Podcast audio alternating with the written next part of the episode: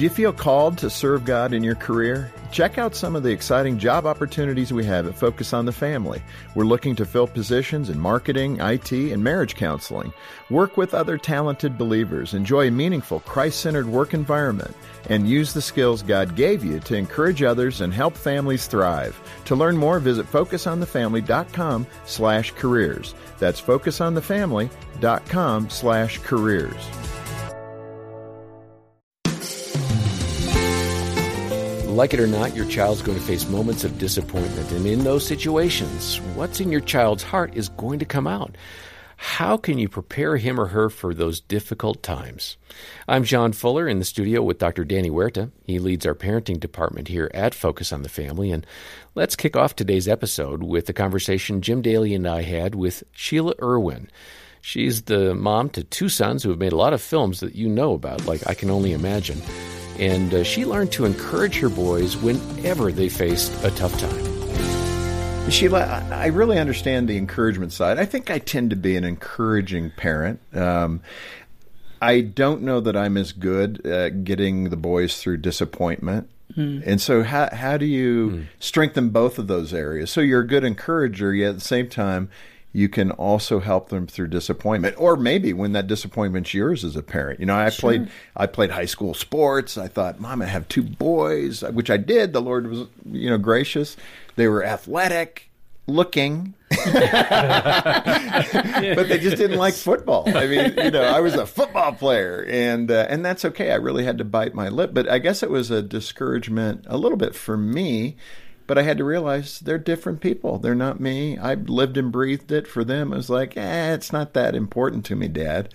Uh, but how, how do you manage that as a as a parent? Yeah, well, it's not your dream; it's theirs. Yes, uh, and and so that's one thing you really have to learn, and mm-hmm. to to let it be their dream between them and God, and not try to push anything on them as far as what you want them to be or to do. And you'll be a wise parent not to do that. Uh, disappointment. Uh, we taught our boys that failure is a part of success. And uh, you're going to fail. There are going to be times when you fail and you're going to have to learn to deal with failure. That's a very important thing before the Lord. We taught them also that all things work together for the good. Uh, we taught them to thank the Lord in all things.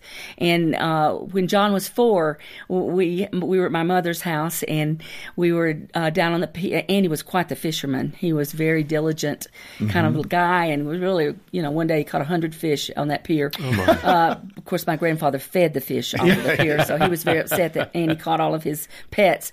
But uh, but anyway, but this day he decided he'd go fishing with his brothers. He was he was almost five. He was right at four, and he put the hook in, and lo and behold, he got a fish.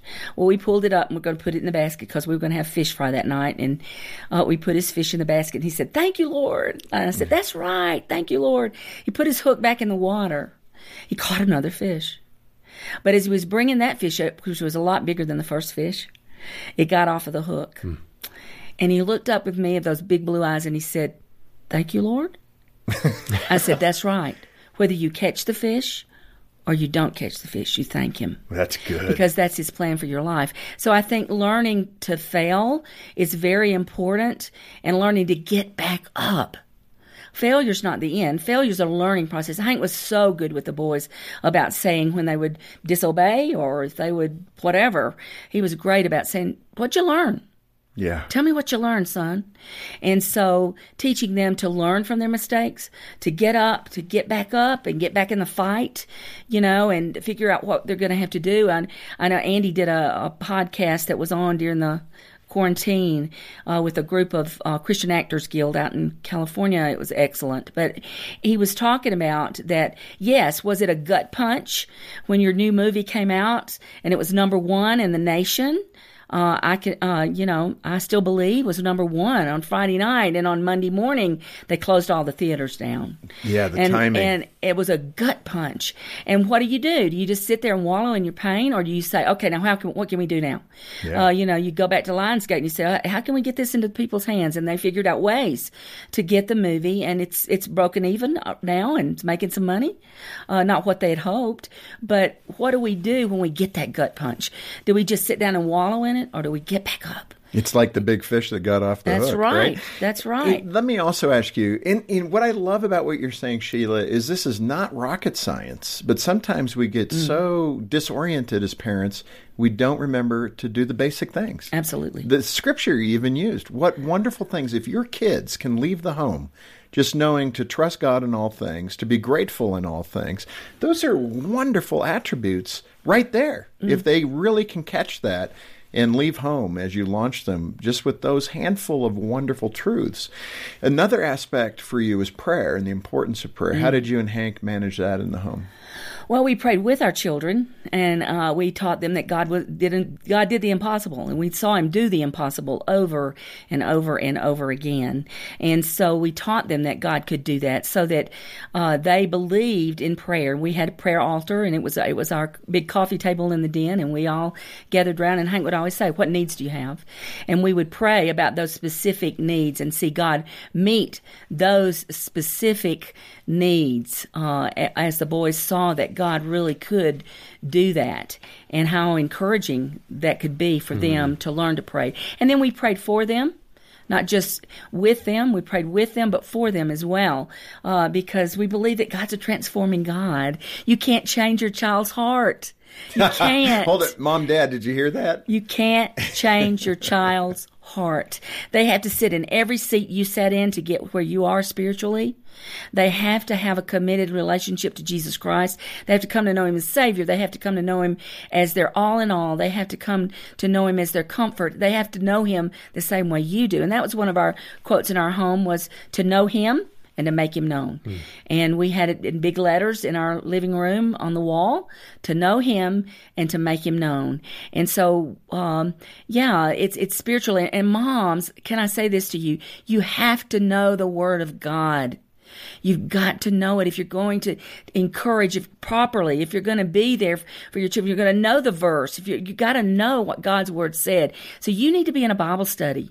You don't need to neglect your faith. If, you know, I remember a young man that went to get his driver's license or permit and he went in and he took his test and passed it with flying colors. There was only one other young man in the room with him. They walked out as they were walking out. The other young man said, well, I failed.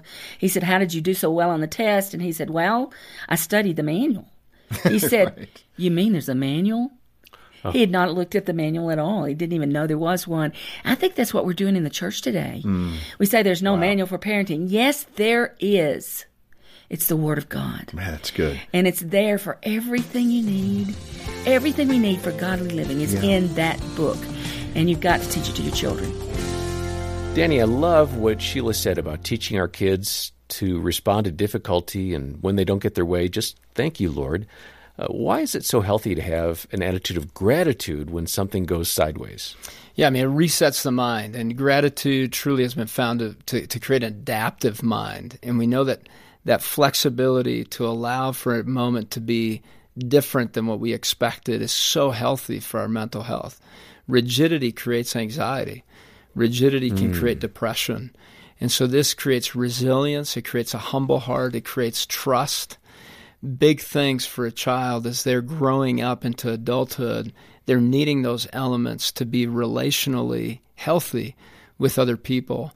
And so it allows for the mind to adjust to what is truly happened instead of continuing to try to force it to be the way they wanted it. And you say, hey, thank you, Lord. And it allows the mind to catch up with what is there. Mm-hmm. Uh, that's good. And um, if you want to encourage your children and kind of uh, prepare them for life's storms, I can think of a, lot of different resources. We've got some things online, including a free article called Raising Resilient Kids, which goes right along with this conversation and Danny's insights. It's got a lot of tips on how to handle those moments that your child faces adversity and how you respond. We'll link over to it. Uh, the link is in the show notes. And then find more ways to encourage your child when you read through Sheila Erwin's great book, Raising Up Dreamers. It's a super aspirational book. It's very practical. It's uh, really a wonderful resource. It's available to you for a gift of any amount to the ministry of Focus on the Family today. Join our support team. Make it possible for us to do these kind of podcasts and to present a lot of free material on our website for parents. Uh, make a donation, and we'll send a copy of Raising Up Dreamers to you. All the details are in the show notes. On behalf of Dr. Danny Huerta and the entire team, thanks for joining us today. I'm John Fuller, and this has been the Focus on the Family Parenting Podcast. Clubhouse is really edifying in every part of it. A resource that supports your values. We subscribe to other magazines, and every once in a while there will be a story that questions a parent's authority or kids behave in a way that I don't like, and we never have that problem with Clubhouse. I can trust it. Learn more about Focus on the Family Clubhouse and Focus on the Family Clubhouse Junior magazines at focusonthefamily.com slash clubradio.